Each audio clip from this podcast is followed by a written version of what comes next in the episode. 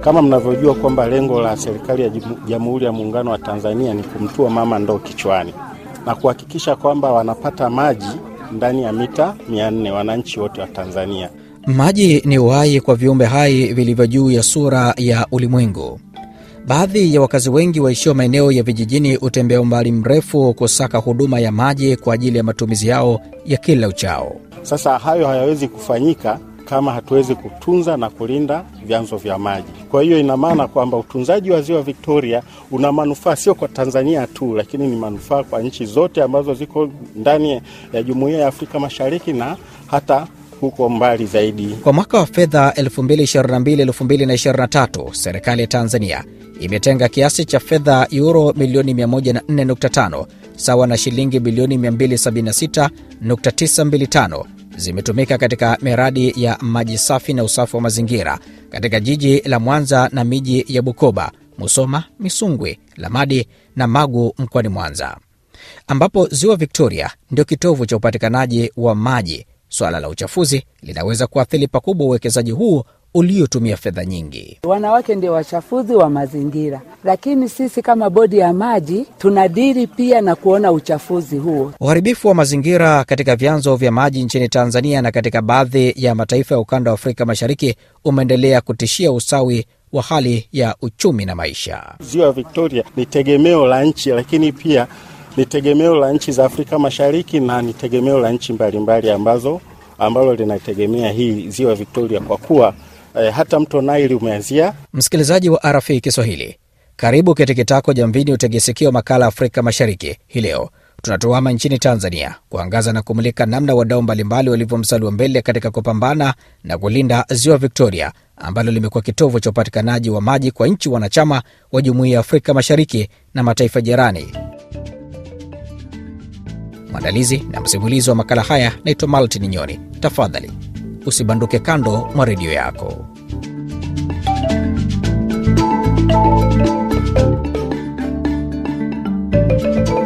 Uchumi wa mataifa mengi ya ukanda wa jumuiya ya Afrika Mashariki kama ilivyo kwa nchini Tanzania, kwa kiasi kikubwa unategemea mali asili ikiwemo misitu, bahari, maziwa, mito, ardhi oevu, wanyamapori, ardhi, gesi asilia na madini ambazo kwa kiasi kikubwa zinachangia ukuaji wa uchumi na kupunguza umasikini nchini. Hata hivyo, matumizi yasiyoendelevu ya maliasili yamechangia uharibifu wa mazingira ambapo umekuwa na athari kiuchumi, ikiwemo kupungua kwa pato la taifa.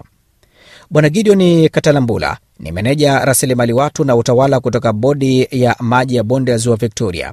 Anasema kuwa wapo na mpango kabambe wa kuhifadhi na kusimamia mazingira mpango unaokwenda sambamba na kumtoa ndoo mama kichwani. Kama mnavyojua kwamba lengo la serikali ya Jamhuri ya Muungano wa Tanzania ni kumtua mama ndoo kichwani na kuhakikisha kwamba wanapata maji ndani ya mita 400 wananchi wote wa Tanzania.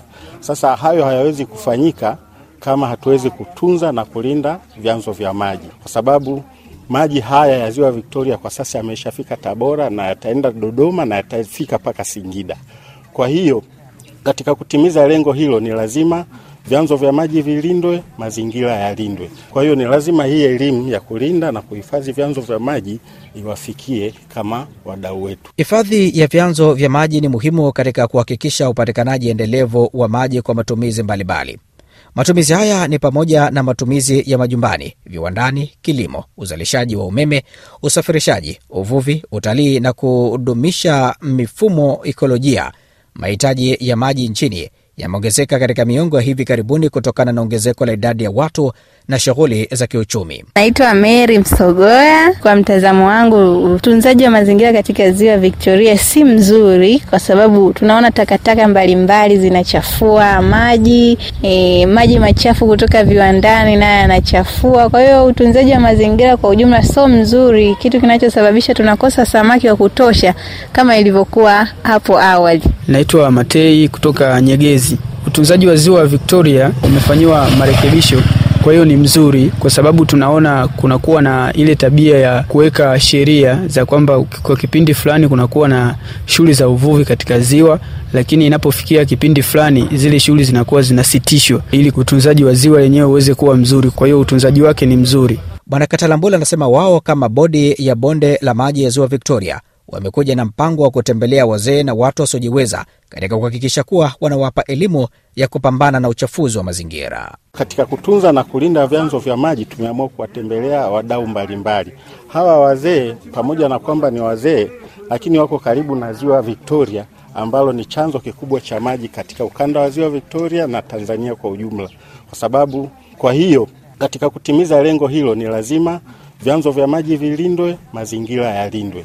Hawa wazee ni wadau wetu wakubwa, watoto wasiojiweza ni wadau wetu wakubwa. Kwa hiyo ni lazima hii elimu ya kulinda na kuhifadhi vyanzo vya maji iwafikie kama wadau wetu. Tumekuwa tukiwaelimisha umuhimu wa kulinda ziwa Victoria, ni namna gani ma mazingira yatahifadhiwa.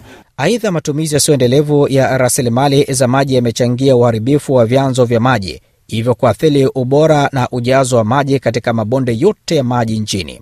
Kwa upande wake, Bibi Linda Henry anasema kuwa jukumu la kulinda vyanzo vya maji ni la jamii nzima. Sisi kama watu wa bodi ya maji bonde la ziwa Victoria, tunawaasa wananchi na wazee kuwa waweze kutunza vyanzo vya maji, kwa sababu vyanzo vya maji ndio kila maji ndio kila kitu, maji ni uhai. Kwa hiyo usipotunza vyanzo vya maji hutapata maji eh? Maji ndio kila kitu. Msikilizaji wa RFI Kiswahili, katika miaka hivi karibuni kina cha maji ya maziwa nchini Tanzania kimeongezeka katika kipindi cha miaka 2010 hadi 2020. Kumekuwa na ongezeko kubwa la kina cha maji katika maziwa makuu nchini.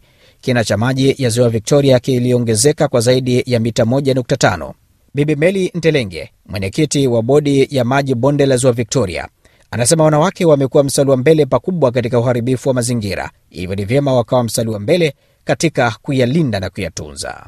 Ni kweli wanawake ndio wachafuzi wa mazingira, lakini sisi kama bodi ya maji tunadiri pia na kuona uchafuzi huo. Tunawaomba wanawake tutunze mazingira yetu yawe safi, tusichangie kuchafua. Tunajua mazingira yakichafuka, mlipuko na kuwepo, na kama mlipuko unakuwepo, hawataishi maisha ya, ya afya zao hazitakuwa nzuri.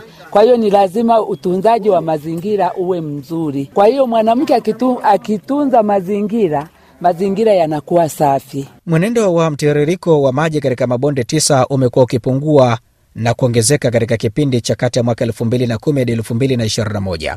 Kwa wastani, mito iliyotiririsha maji katika mabonde ya ziwa Victoria, Rufiji, Rukwa, Nyasa, Ruvuma na Kusini yamekuwa ikipungua kwa zaidi ya lita laki mbili kwa siku. Bwana Katalambula anasema kuwa wanajikita katika kuhakikisha ziwa Victoria linazidi kuwa salama, kwani ni tegemeo kwa mataifa mbalimbali. Ni namna gani tutaiwezesha jamii ya Watanzania wote kuweza kupata maji, kwa sababu hili ziwa Victoria ni tegemeo la nchi, lakini pia ni tegemeo la nchi za Afrika Mashariki na ni tegemeo la nchi mbalimbali ambazo ambalo linategemea hii ziwa Victoria kwa kuwa eh, hata mto Nile umeanzia hapa katika ziwa Victoria. Kwa hiyo ina maana kwamba utunzaji wa ziwa Victoria una manufaa sio kwa Tanzania tu, lakini ni manufaa kwa nchi zote ambazo ziko ndani ya Jumuiya ya Afrika Mashariki na hata huko mbali zaidi Egypt na kwingineko. Neno langu kwa wanawake na sio kwa wanawake tu, kwa Watanzania, tulinde, tuhifadhi rasilimali za maji kwa sababu maji ni uhai. Maji hayana mbadala. Maji yakikosekana, maisha hayapo. Unaweza ukakosa ukakosa kitu kingine chochote, lakini ukikosa maji hakuna maisha. Huwezi kuacha kunywa maji, huwezi, kuacha kutumia maji kwa njia yoyote. Kwa hiyo naomba Watanzania tuhifadhi na kulinda rasilimali za maji.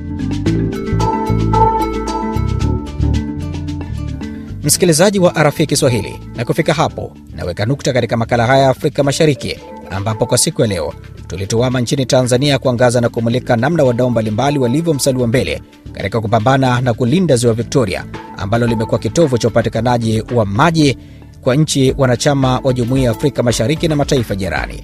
Mwandalizi na msimulizi wa makala haya anaitwa Maltin Nyoni. Nasema hadi wakati mwingine, kwa heri na uwe na wakati mwema.